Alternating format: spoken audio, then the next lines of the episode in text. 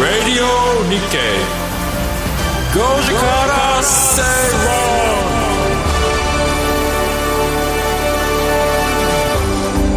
こんにちは松園克樹ですこんにちは、アシスタントの八木ひとみです。そして火曜日のパートナーは、キャインの天野博之さんです。よキャイン天野ひろゆきですお願いしまろしすくお願いします。急に寒くなりましたね。急に寒くなります今日しはええ、冷えて冷えている冷えていますね。明日ただはもっと暑い半袖の人が言わないでくだそうさですね、い今松日田は冷さえているん、まだ半袖なんですね。えーでも今日ぐらい寒くなってくるとあのダウン捨てちゃったの後悔してるんじゃいやないいや一応ね昨日僕半袖半ズボンで外で、あの昨日ちょっと小雨の中傘もめちゃくさちさゃずに寒かったでしょ、昨日。昨日寒いちょうど心地いいついに痩せ我慢の小学生と同いじやいやいやいや状況ですよそれはあのラグビーがあったんでね心がほっと。いやいやいやいやもうミスターにわかそういうだのってがバ大ス事ケでもも。 B リーグ行くしえいやラグビーは本ー、ラ当グビにーもも熱くなったうめちゃくちゃ盛り上がったんですよあー今まで本当にがっつり見たことなかったんですか全くないですちょっと待って、前回のワールドカップ見てない見て五郎丸知らない、 ううんん全く知らないあ聞いたことありますよ、え忍者の人ですよ忍ね者 のあ、でもそっか、じゃあ日本でやった時の、あの、見てないですワールドカップが。え全然そうなんですね。え、えでもめなちゃくちゃ面白かったなんよで今回見ようと思ったんですか今回はバスケットがきっかけだったんですね、うんあーバスケットで盛り上がったかられじゃあラグビーも盛り上がるのかなとうんじゃあこの間のバレあ見てないっすバレー盛り上がっーてまバすバレーめちゃめちゃ面白いって言ってレーはたすごいんですから今我が地元の石川君がねあー愛知県岡崎市ので今まで男子バレーなかなか世界的に強かったんですけど、あのーまあ、世界と比べるとちょっと弱くなってたんですあよーそれがね今いいんでいすか1位か2位ぐらいのアメリカにこの間フルセットで負けちゃったんですけどそれぐらいのところまで来てんですよあーいいだ勝から負するぐ今世らい界のとこまで。 5位とか6位とかじゃないなんかバレーってバレーに対して選手選手名選手になんかこう、はいうんニックネームっていうかキャラクターネームつけるじゃないですか、はいえあれがすごくえ、こそばゆい感じがします。なるんですあそうなんですあれがあんまり好きじゃない いやでもここでねこの夏っていうかここのの夏から全秋部にのかスけポーてツに食いついてほしいですね、ええそうそううんでも日本のスポーツがそんだけ世界的にもね、いい感じの距離に来たってことでしょうねそうですねアルゼンチンね本気でやってあんな惜しいところまで行くんだからすごいですよねねえ盛り上げてもらいましたよねうん本当にまあまだまだこれから先も楽しみだなっていうところではあり今日ますけれはどあのも10日えはい体育の日体育の日はいなんでねあ違ったかなそうですね10月10日昔体育の日だったんですけ昔どは、は今い今はなんか違うんだ今はあのあれなんですよねええっあとの第日曜日がね大はいそう第昨日だ2スポえ日曜日が、えっと、スポーツの日とかになって、そのなんかそういうあの日付じゃなくなったんですよフレキシブルな日にはい、フレキシブルフレなキシブル祝日になりました、体育祭みたいなのやるのがいい休日の方がいいじゃないかってことでねそうなったんですそよう変わりましたけど、そうですねもう10月はね3連休もないんですよねだから今日はあれですよ10月10日は島の日ですであの僕長崎の島育ちなんで、ええよくそういうの詳しいんですけど唐島の日党ってことそうそうそう何々そうですそうです党で自由だからそうへーなるほどね語呂合わせうんっていうことですよね、ちなみにですね、毎月22日は何の日か知ってますか夫婦毎月ですよ夫婦の日毎月夫婦の日あこれがですね、ショートケーキの日なんですよああいちごが上に乗ってるからそうだ15日が上に乗ってるからそそううなんですよあカレンダー上カレンダー上上でがそうなんですよね なるほどはい小ネタのなんか披露みたいな感じになってきて申し訳ないですけどあ俺もなんかの日言いたい じゃあ番組終了まで考えておいてくださいさて11月 えっ、と、マッチ棒の日だった。違うと。ポッキーポッキープリッツの日えーさて今日も皆さんからのメッセージ募集しています筋肉マンの日月火水木筋肉マン日だったよ。なんあ、いい肉の日 ね。あ、そういうことか。えー、皆さんからのメッセージ募集しています。 はいえー、番組 X、旧ツイッターですね。えー、こちらで、ハッシュタグ、アルファベットご時世でつぶやいてください。えー今日も皆さんからのメッセージ募集しています。その他ですね、番組前半では今更聞けない IT テクノロジーやアプリのコーナーお届けしていきもうま面す。白いよ、これ。ね。 そうですね。ちょっと打ち合わせの途中でいろいろなんかお話あちこち行っちゃって、結局なんか そうそうそうええ話そうそうそうどこに僕僕個人的にはねあのその近くにできた虎ノ門ステーションタワーが気になっあはていしょうがなかった、そこで使われてるテクノロジーズとかねあーあの気になってるんです最新のね、そうです最よ新ですねビルがオープンしたっていうことでね、えーそのあたりの話も含めてお話しいただきます、えー5時から正論今日も盛りだくさんの内容でお送りします5時から正論ラジオ日経5時から正論をお送りしていますこの時間は今さら聞けない IT テクノロジーやアプリのコーナーです、えー今日取り上げる話題なんですが、AGI AI じゃなくて AGI アーティフィシャル・ゼネラル・インテリジェンスうん汎用人工知能についてということなんです、ゼネラルが入ったよ、うんこれどう違うんですかねゼネラルが入もるうそのまんまですよゼネラルがついたっていう、汎用型人工知能、これまでのは汎用型ではなかった、特化型ってこと特化型だったんですよ特化、例えばその画像を作るとかそうですそうです検索エンジンのレコメンドだとか、でこれをソフトバンクワールド2023、これは先週ですね、あのあのソフトバンクグループが開催するソフトバンクワールド2023で、あの孫さんがはい、これからは AGI でしょっていう、お話言をっしててましたよねどうも日本は AI に消極的すぎるみたいなそうなんですよ言めっちてゃまくしちたゃよね消極的なんねですガよンガン行きましょうとそうだからこれ孫さんは生成 AI もうせ生成ジェネレーティブ AI の話結構ずっと出てると思いますけど、うん生成 AI はすでに医師免許合格レベルを到達してますよとえおおもうそれぐいらい頭がいいそうですだからじん、うん10年以内に人間の英知をこう抜いていっちゃうように、ちょっと待ってじゃあさ頑張って勉強してあ確かのに人間が言ったのとでび同じようにお医者さんの知識が AI を持ってるわけでしょそうですそうですで、AI のこういう動きみたいなのも精度がどんどん上がってったらいよいよお医者さんは本当にいらなくなってきちゃうってことなのもっと先でしょうけど可能性は出てきましたよね、すごいねかなすごいですね今あのちょっと全然話違うかもしれないんですけど、あの AI との英会話、っていうのを私ちょっと課金して今やっててやってるんですかあの AI といやそのまま、あの英会話できるんですけど、そのあなたの趣味は何ですかって聞かれたんで、お酒を飲むことですって言ったら、それはこの場にふさわしくありま せんって言われたんですよねなんか相当賢くなってるなと思いなが ら私の自己紹介ダメ出しされちゃったと思ってなんかちょっと悲しくなったんですけどそれぐらいもうナチュラルなあの英会話、えーちょっとした小ボケに対してもそうなんですよ反応ができてる反応してくるっていう。うわまだそういう分野はと特化型なんですよねあそうなん特化型 AI 会話とかそういうことに関して言うとだから汎用型 AI っていうのはジャンルを問わず、ほぼ人間のように、まあ、人間の中でもあのこの知識は特化してるよっていう人た、まあ、それそれが普通ですけど、はい汎用型はもう全全知だからもう全能街の何でも知ってるおじさんみたいな人そうでがすそうですあの人に聞きゃ何でも分かんじゃないのみたいなひのの究極があるわけですか汎用も型うそうですね、まあ、芸能界で言ったら誰ですか誰ですかえそれいます汎用型汎用型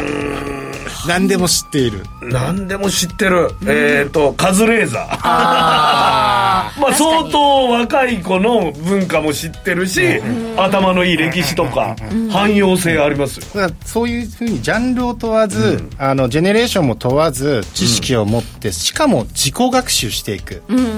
どんどん頭良くなっていっちゃうんですよそうなんですよそ忘のれないもんね忘れない忘れないんですよその結果 AI が人類のおよそ10倍賢くなりますよ、だから今までは人の脳に追いつけ追い越せだったけどもう追いついちゃったからもう抜いてっちゃう人間の域を超えてるわけねでそれが、うん AI と人間の知能の差があるじゃないですか、うんはい AI 対人間イコール人間対猿に匹敵するぐらい、人間は AI にめちゃめちゃ負けちゃいますだって猿は頑張って自販機のあのジュースを買うぐらいのところまで来てますけど これはそれの差その差ぐらい人間対 AI っていうのはこの10年で出てきま差がす開いちゃうマジで AGI の、あのー出現によってそうなってしまいねます、そうしたらさ、頭の良さで頑張ってる人たちはもう全部やばいじゃん、うーん危ないですね仕事がなくなるそれこそあのー、なんですか今までそのなくなる AI でなくなる仕事何千みたいなのがどんどんどんどん増えていっちゃう感じがしますよね、めちゃくちゃ多くなりますよねだってでもなんかノーベル賞的な発明みたいなのっていうのはやっぱり人間がやるけど、ノーベル賞受賞者が AI になる可能性があるってことちょっとハイブリッド型の AI とか出てきそうですけどねハイブリッド型人間にハイブリッドプラグインされてる AI、プラグイン AI というかちょっともうわけわかんなくなってそれ何、ね、ちょっとお話がそうです ねでも、うん、そういうすごい AI が我々の例えばその、うん、ドラえもんとかみたいな感じで一、うん、人一台、そういう AI みたいなふうにつくのはまだまだ先ですよねこれは結構先かもしれないですけどただ10年以内に、うん、えー、人間を超えてる AI っていうのは出てくるだろうと言ってるので、うんうん、そこからさらにあるのが、20年以内に、脳細胞人間の脳細胞の、あのー、1万分の1しかない金魚の話をこれ孫さんされたんですけ ど人魚対金金魚の比較ぐらいそれぐらいの差で人間と AI の差が出てくるだろうと。あの例えがうまいのか下手なのかすら分かんない、ねね、 人魚対金魚人間より1万倍優れた AI が20年以内に出てくるよといや超やばいじゃんそれのあの、うん、例えが人間対金魚だって言ってるんですよ、うん、あの金魚の脳細胞の数が1万分の1しかないので、うん、なるほどその 差でも金魚にも可愛らしさみたいなのありますからねそこで勝負していくしかないですね もう チャーミングな口パクパクすると ころ AI 側はそう思うかもしれないです ね人間可愛いな可愛いなああ舐められて る飼われてるもうもはやペット感覚いやちょっともしかしたら AI 受けメイクみたいなのが出てくるかもしれないですよね人間のポ救うポイが出てくる可能性 ポイポイってただこのことはやっぱり結構厳しいルール作りが必要だっていや本当だそうですよね、うん、これをブレーキをかけないで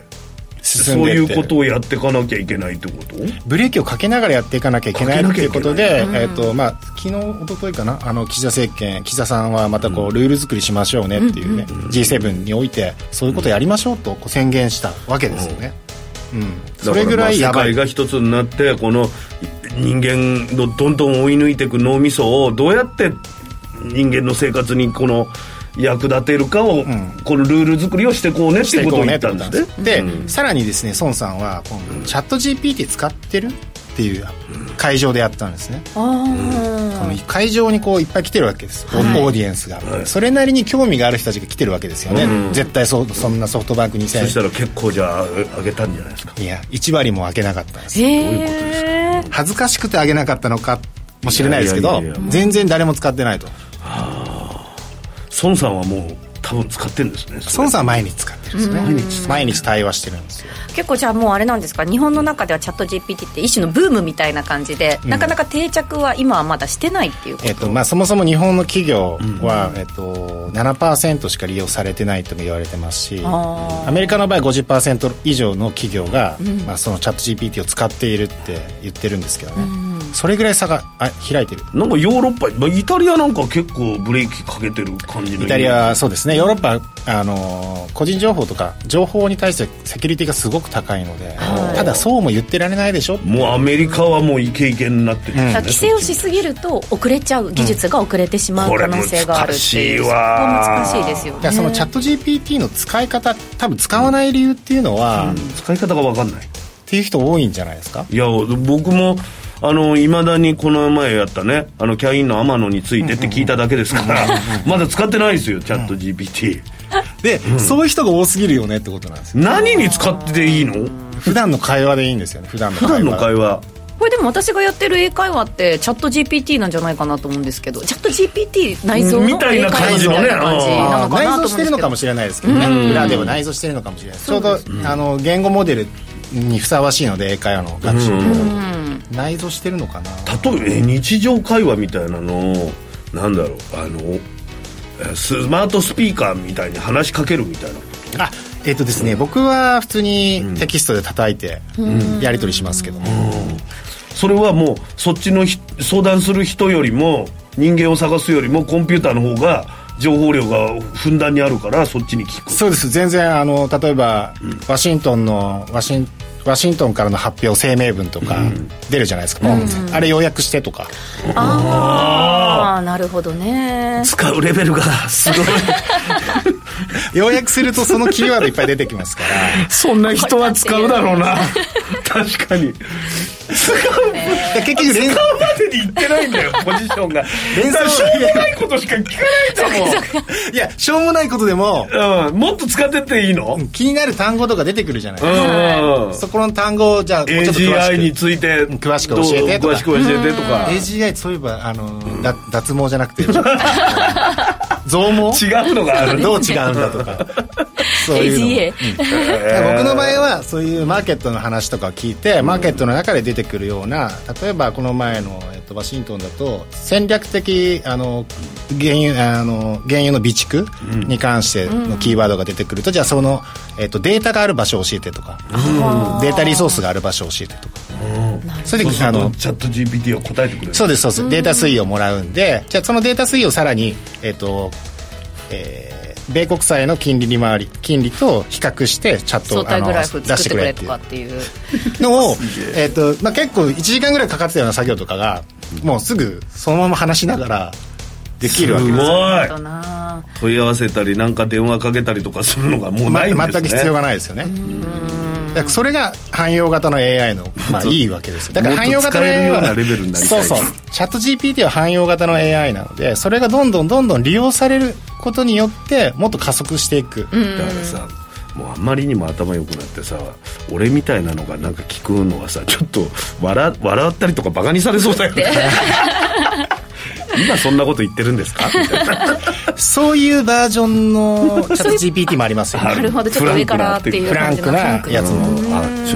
そうねでもね人間のねそうシンギュラリティが起きる前にちょっと使っとかないとそうですね引き離さ離されちゃうので、うん、今のうちにこう普段の中で慣れとかないと慣れておくと、うん、そうですね、うん、でも今の話聞いてるとやっぱチャット GPT とかマイクロソフトだったりとか、あとはまあ、えーと、と NVIDIA とか、そういうふうなものに、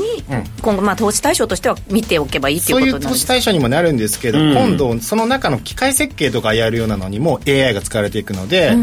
やっぱりもうちょっとモジュールールの分野ですね無線モジュールとかいっぱいあるんですけどその高周波モジュール RF モジュールとか、うん、RF モジュールを開発してるところはどこだろうとか、まあ、それはクアルコムとか、もうちょっと細かいところまでいくわけですねです車の時と同じだ、うん、その RF モジュールっていうのは幅広いデバイスに搭載してるので、うん、当然その方がいい汎用性が、汎用性高いんでめちゃくちゃ汎用性高いですそういう開発メーカーまあ、村田製作所であったりコルボとか、アメリカのコルボとかクアルコムとかそういうのありますねやがて来るであろう未来を見据えてそうですそうです見据てえ何が必要かそれの AI が発展していくには何が必要かっていうのを考えて投資していくそうですそうですそうですそうですそれもチャット GPT に聞いたら教えてくれるあ教えてくれますよ、ねうん教えてくれ ますすごいよね書いてやってみましょう書いてやってみましょう聞いてみようはい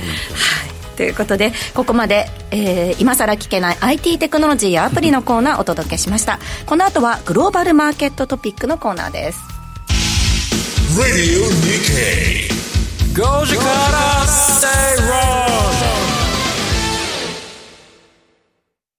北海道の皆さん10月28日土曜日に札幌市で無料投資セミナージャパンツアーを開催します。エルウェイホールディングス、YCP ホールディングス、メディロム、金本、ミガルホールディングスが IR プレゼン。そして、桜井英明さんが株式相場を展望し、注目銘柄を解説します。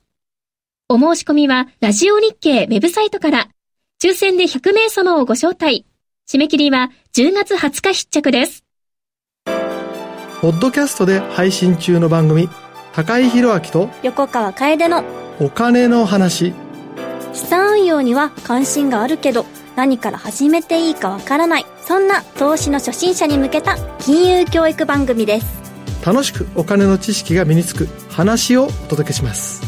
ポッドキャストで毎月第2第4木曜日朝6時に配信中ぜひ聞いてください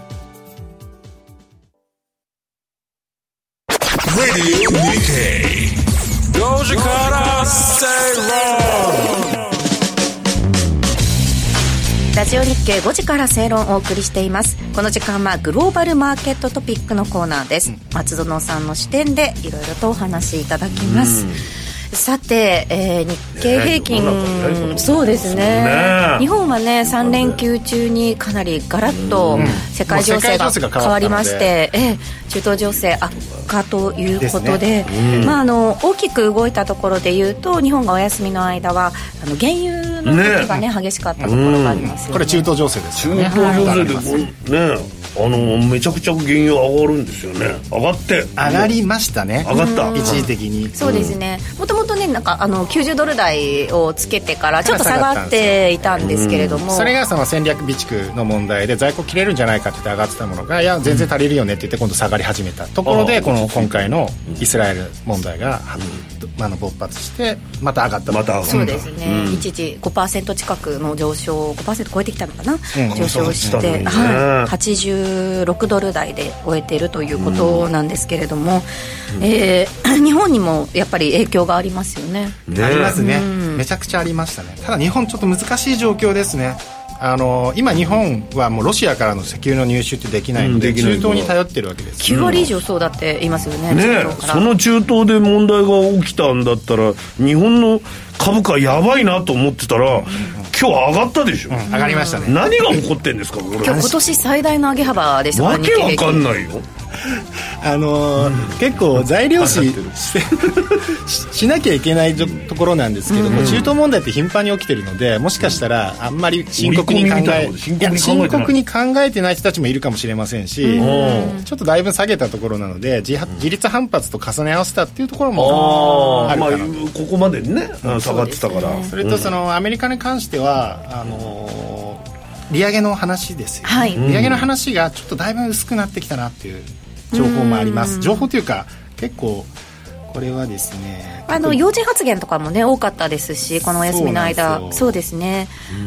うん、なのでまあ雇用統計が週末出たものに関しては、うん非農業者部門が、えーと、と33万人超えてのプラスだったので、うん、予想より大幅にめちゃくちゃ良かったです、うん、17万の予想に対して33万6千人なんで、それで、ね、一時アメリカの長期金利も4.88まで上昇しましたけど、うん、上がるんじゃないですか、えっと、債券利回りがあのすごく上がったんですよね4.8まで、うん、なのでこれはこう FRB のこのデイリー総裁が国債利回りの上昇っていうものが FRB に代わってある程度の仕事したよね、うん、ということは利上げしなくてもいいんじゃないぐらいの発言をだいぶ弱気の発言をしたんですよ、うん、まあ、そういうことを考えると、あの利上げの材料って結構減ってきたなと、っていうのが今ですでえっと、ちょっともうちょっとまとめるとそうですねで FOMC が10月31日と11月1日にあります、はい、で、えー、その前には、えー、今度 CPI が来週木曜日ですよねあ今週木曜日、うん、CPI の発表がですね、はい、で、えー、その後はですね、えー、パウエル議長がこれは19日、うんえー、ニューヨーク経済クラブでの講演があります、うん、19日ですね、うん、だからもう CPI が出てパウエル議長がそこで喋ることが、うん、もうその後ブラックアウト期間入っちゃうんでなるほどもう FOMC に対する答えが19日でほぼ出てくるだろう、うんで結構 PC のコアデフレーターは FRB が言う見立てよりも結構減速スピードが速いんですよ、うん、なのでうんこれ以上金融引き締めする必要はやっぱりないんじゃないの、っていうのがだいぶ要人も発言が弱くなってきます、はいうんうん、そこがありますねアメリカの情報ですよ、うんね、アメリカの状況だとそうですもともと今その足元の株安の要因がアメリカの金利上昇だったので、うん、日米ともにそうですよねそれがちょっと落ち着いたなって一服感があるっていうところが、まあ、交換されたっていう形なんですかね、ね、ただねその、まあ、長期的に見ると原油の急騰とかもそれこそ物価高につながっていくお話ではあると思うので、まあ、この辺りをどう見ていくか日本もそうですけどねアメリカの方もそうなると思うんですが、うん、あとは為替の動きですよね。で、ね、為替は結構私は円円安、うん、えっとですねドル安要因が意外にあるんじゃないかなと、それはあのまずイスラエルの外貨売りそれは自国通貨を防御するためにドルを売るぜっていうこと4.5兆円規模で、あのイスラエルやるんですかやるぞっていう予定を言いましたよね、自国通貨防衛しなきゃいけないですから、まあ、日本は防衛しないですけどいつも。自国通貨ドルを売って自国通貨を買って防衛する防衛しなきゃいけないですよね、まあいやどんどん安くなっていっちゃいそまうですす、よね自イ国スラエル通通貨貨がはそうなってるので,、でそれもありますし今度はまだ債務上限問題っていうのは、えっと今週かな選挙があアメリカの債務上限問題でに関して、えっとマッカーシーさんあれになりましたけど、はいそこに対するえ期限が今度11月の17かななんですよ、またすぐもう11月に入るとまた債務上限問題でまたまたまたまた、つなぎ予算切れちゃうから切れちゃうよねっていう話が出てきますし、えー他には毎回言っている学生ローンの返済開始による GDP の押し下げですよねこれもありますよねそんなに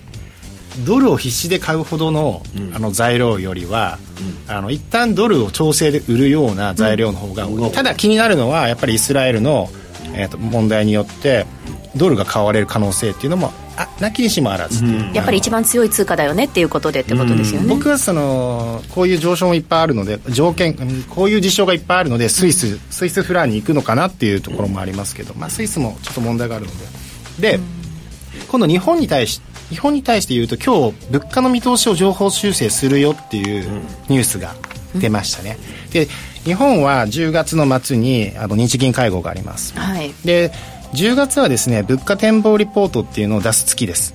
でそこで情報修正するんじゃないかなっていう見通しを情報修正して上げていくんじゃないかな、あのゼロマイナス金利解除に向けた動きをやるかもしれないもしくはお YCC の解除とやったり上限を引き上げたりするようなことを、あい今1.0%ですけどもっとそれを引き上げるようなことをする調整に入るかもしれないっていうのは結構言ってきたと思うんですけどで日銀会合があるその月の最初の頃からこうリーク合戦が出てきてっていうで今日またそのリークが出てきたわけですよ、だからあの物価展望リポートは2.5%から3%までこう情報修正する検討に入ったよっていうのが今日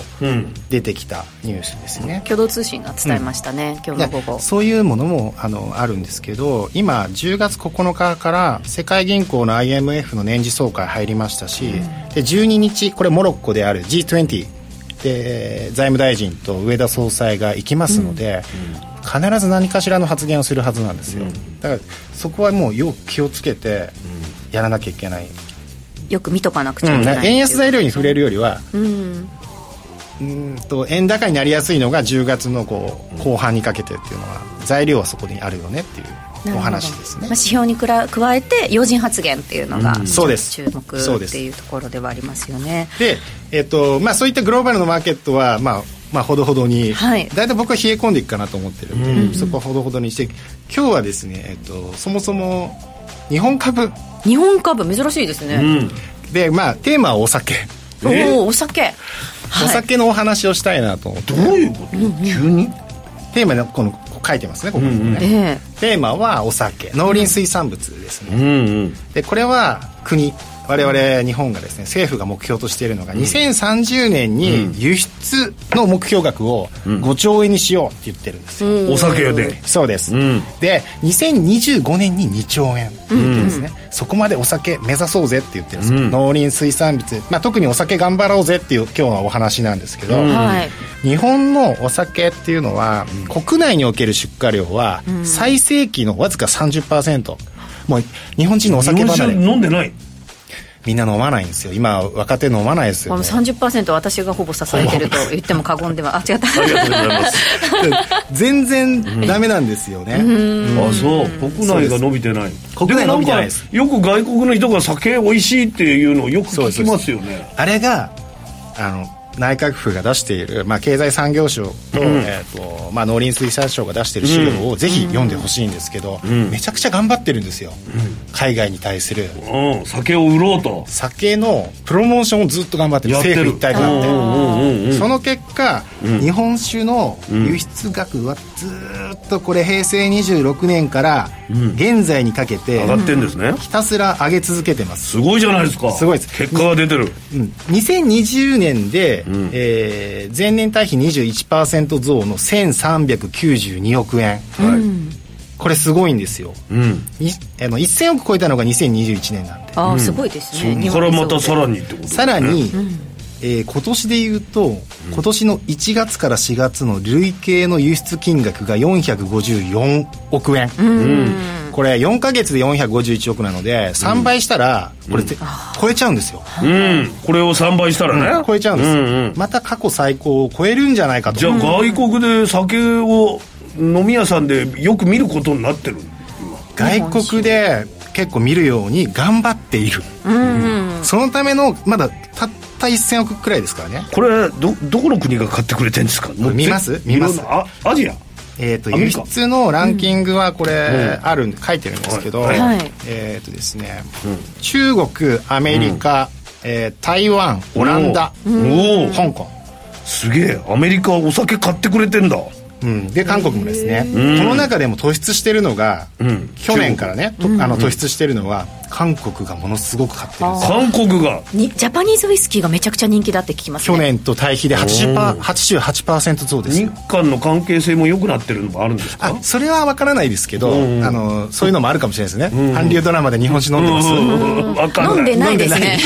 私が見る限りではまだ飲んでないチャミスル飲んでるだったらチャミスル買っち買っちゃうのダメなんですけど、でオランダが伸びてるんですよここちょっと注目ですよ、えーオランダ、なんかイメージと違いますねオランダビールのイメージですねあオーそうねランダはねこれがねあの肝で、ヨーロッパ圏で日本酒が飲まれるようようににななっってたるらっていうのがすごいんですよこれでも獺祭がパリでそうです人人気になったの気になったんですよでね今年獺祭はアメリカに進出しましたからねあ獺祭がそれも結構あの大事な観点なんですけど、スパークリングをどうす普及させるかっていうことを考えたんですよああなるほどああれがの発泡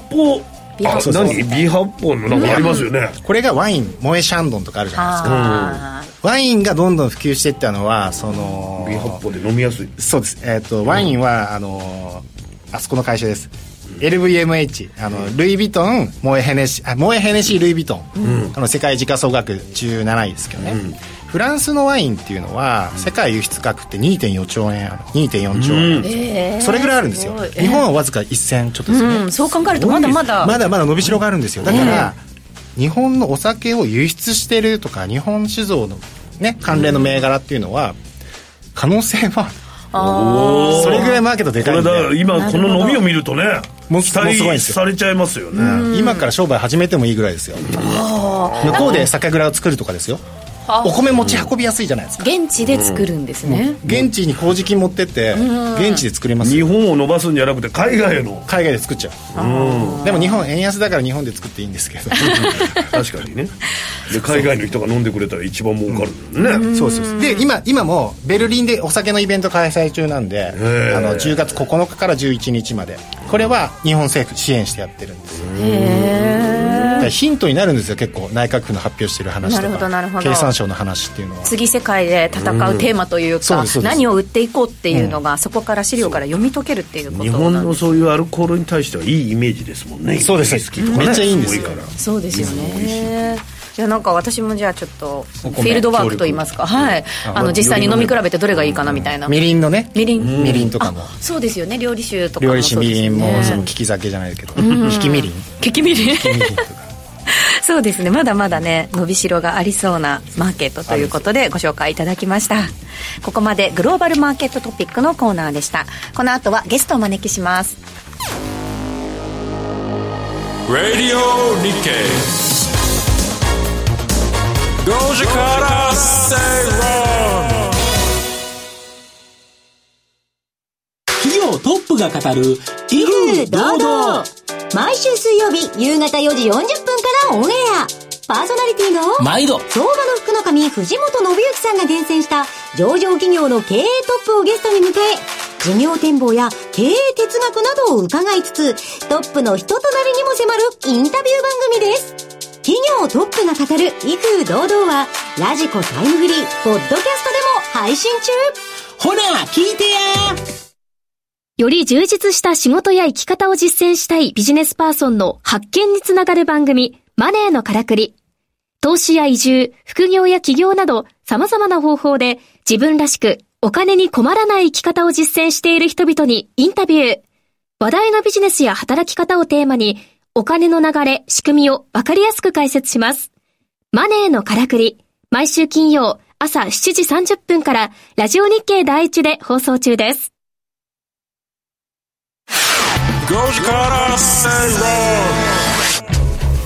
ラジオ日経5時から正論をお送りしています。火曜日のこの時間はゲストをお招きしてお話を伺います。今日はラジオ日経鎌田記者にお越しいただきました。よろしくお願いします。またまた重要な局面でお呼びいただきま してありがとうございましたえねえ、今年最大の上げ幅の時に来ていただいたということで、日経平均。まあ今日の動きがあの明日も明後日も続くってわけじゃないですねあの今日なんか終わった後のデータで一つだけ、あの頭の中に置いておくと空売り比率というデータがありますあの全体の商いの中の売り物の中でどのぐらいが空売りだったか、今日は38%すごく低い水準です、あの去年じゃないや先月の15日以来の低い水準、要はいつもいつもこの空売りをやってる方々が空売りをやらないで、買い戻す注文を多くすると、これが比率が低下するという形なんで、もう今日は買い戻しもう買い戻しが、あ多くなったあの昨日先週まで売りポジションを持ってたそれで下げの時に売っていたって方々の買い戻し、ですからこれはもう、うん、明日も明後日も続くというようなものではないので、ここからは投資する対象をどのように選んでいくか、こんな観点で話をしたいなと思ってます、ということで今日のテーマは内需株小売株の選定方法ということで、これもうね今週のポイントになりますよねそうですね、うん明日からですねはい、小売決算がね、はい、出てきますねあの2月が本決算の会社が多くて8月上半期の決算発表という形なんですけど、はいあの小売業やしここであのちょっとやっぱりアプローチしたいのは食品関係ですね、食品関係先ほどあのお酒の話本当に私なんか聞き入ってしまいましたけれども、あの食品関係の、今私たち消費者にとってみると値上がり値上げ、値上げまさにラッシュじゃないですか、でこれで食品関係の販売ですとかをやってるような小売業者の利益が増えているという、これが私たちが値上げで苦しむのと、えー食品関係の小売業者が値上げで潤うのと、結構密接な関係があるという形になって、今日はこのデータを、えー覚えておきたいなと思うんですが、はいあの売上高粗利益率、こういうデータをこう覚えておきたいと思います、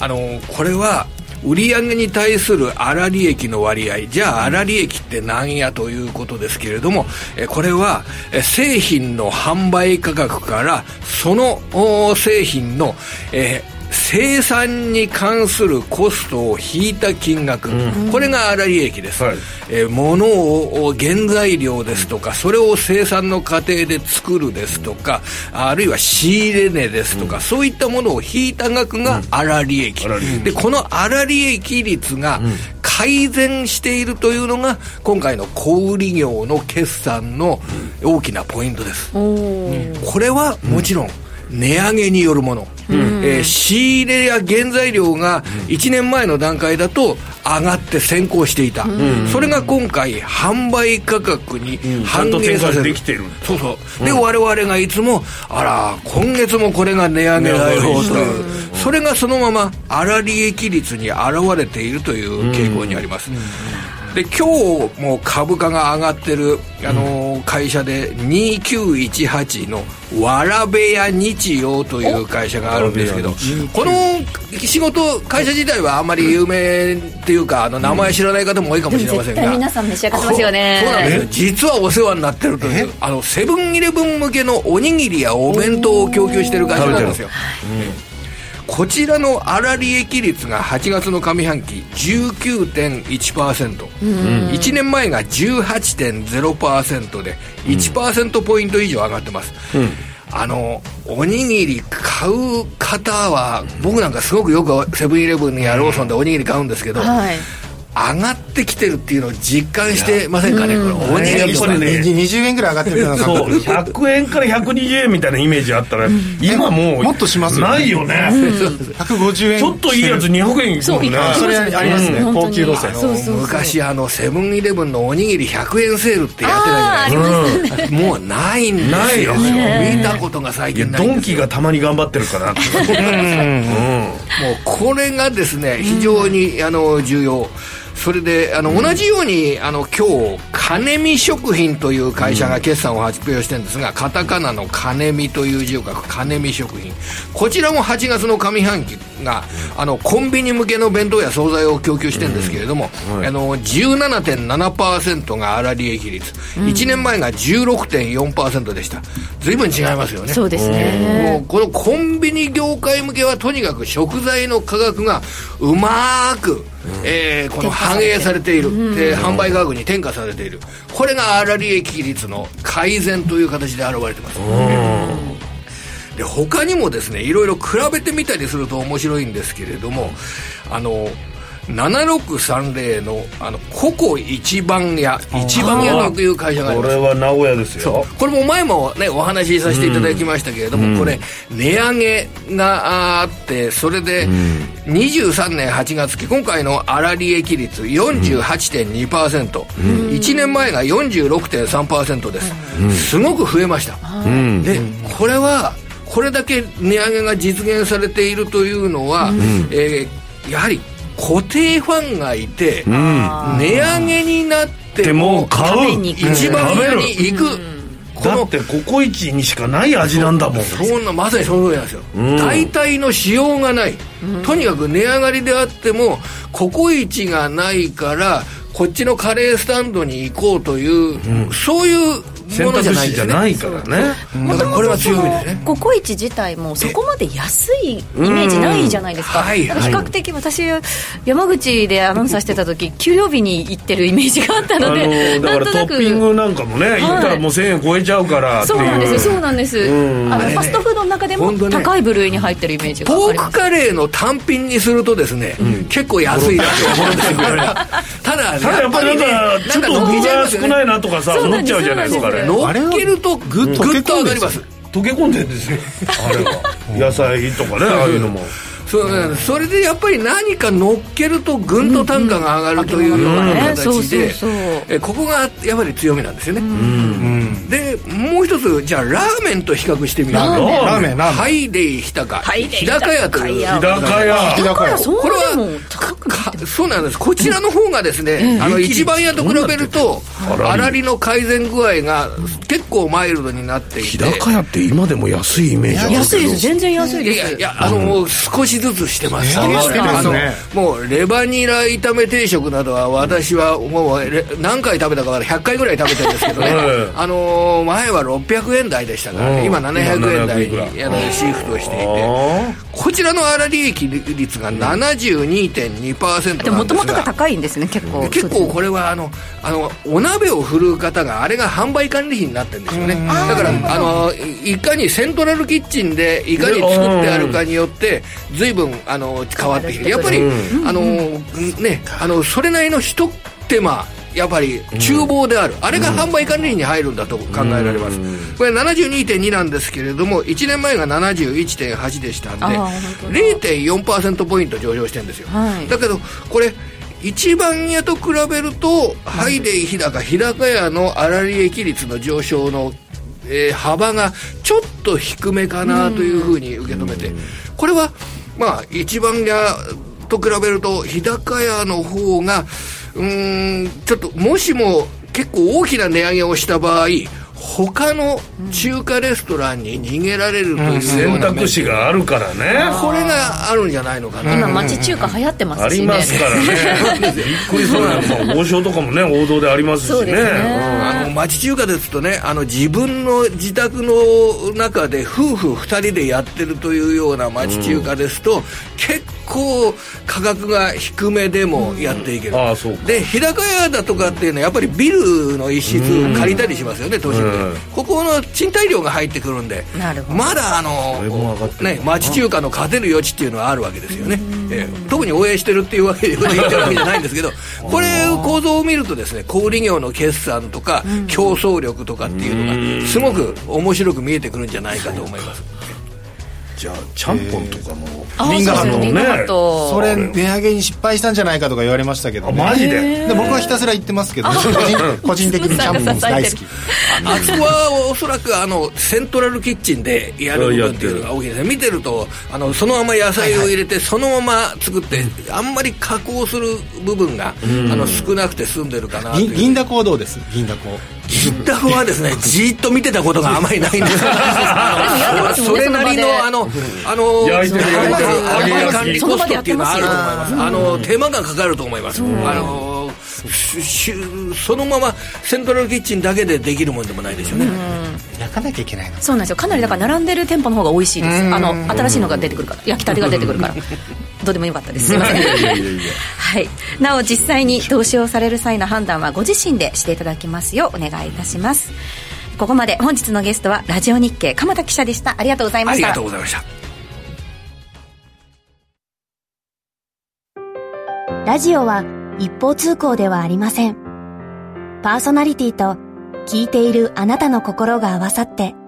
その瞬間に合う心地の良い世界が作られています。あなたが気分を上げたい時やリラックスしたい時、ちょっと寂しい時やぼーっとしたい時など、その時の気持ちにぴったりな音や声を準備して、あなたをお待ちしています。ラジコはどんな時も居心地の良い場所でありたい。聞く場所が家だって移動中だって海や山でもあなたが耳を傾けるだけでそこが一番の場所になるように。心が整えば今日も明日もきっといい日になる。さあ、心地の良い声を浴びていきましょう。世界を広げる音がある。ラジコ。 5時から正論ラジオ日経5時から正論あっという間にエンディングが近づいてまいりましたなんか日高屋さんとかねココイチの話したらお腹空いてきましたねね本当に だって八重さんがそこそこら辺詳しいのがえすごいねいやいやあのつ下い支え酒から全て、そうですね、つい1週間前に日高屋行ったんですけどそんなになんか値上げしたっていうイメージがあんまりなかったの餃い子やでさん餃子定食みたいですよ結構値上げ幅50円あそんなに上がってますあーそうさなっんかだき見ましたけどあらー大体お酒飲んでるからもう分かんなくなっちゃうじゃあもっと値上げしてもいい とかもしれそうないですねだよ日高屋さん夜はねちょい飲みになるそわうけなんでだからすそうなんですざっくりとねでもやっぱりあのツイッターでもいただいてますけれども、コンビニに行かなくなって、えっとスーパーを物色されてる方っていうのがね、やっぱ値段にね結構頑張ってくれるのスーパーのイメージがありますもんねそうですねだから先ほどねおっしゃったドン・キホーテだったりとか、まあ、業務スーパーが安いっていうことに気づきましたと、高見さんからいただきまプしラたイベートブランド結構そうそうそうそれ買いますもんねそれだけの店がドンキできたもんえねそうなんですプかライベートブランドしか置いてない、へーそれがまたいいんですよはあそれもまた面白そうですねあんまり結構なんか散りばめられてるからどれがドンキのプライベート商品なのかいまいち分からず買ってる可能性ああるの袋に字がおいっぱい書いてあるのを大体プライベート分かりやすく「ド」って書いてるんですあよ本当ですか「ド」って書いてたら大丈夫そっですかえーちょっと今度覗いてみよう、うんラー油とかもね食べれるラー油とかも美味しいですよへー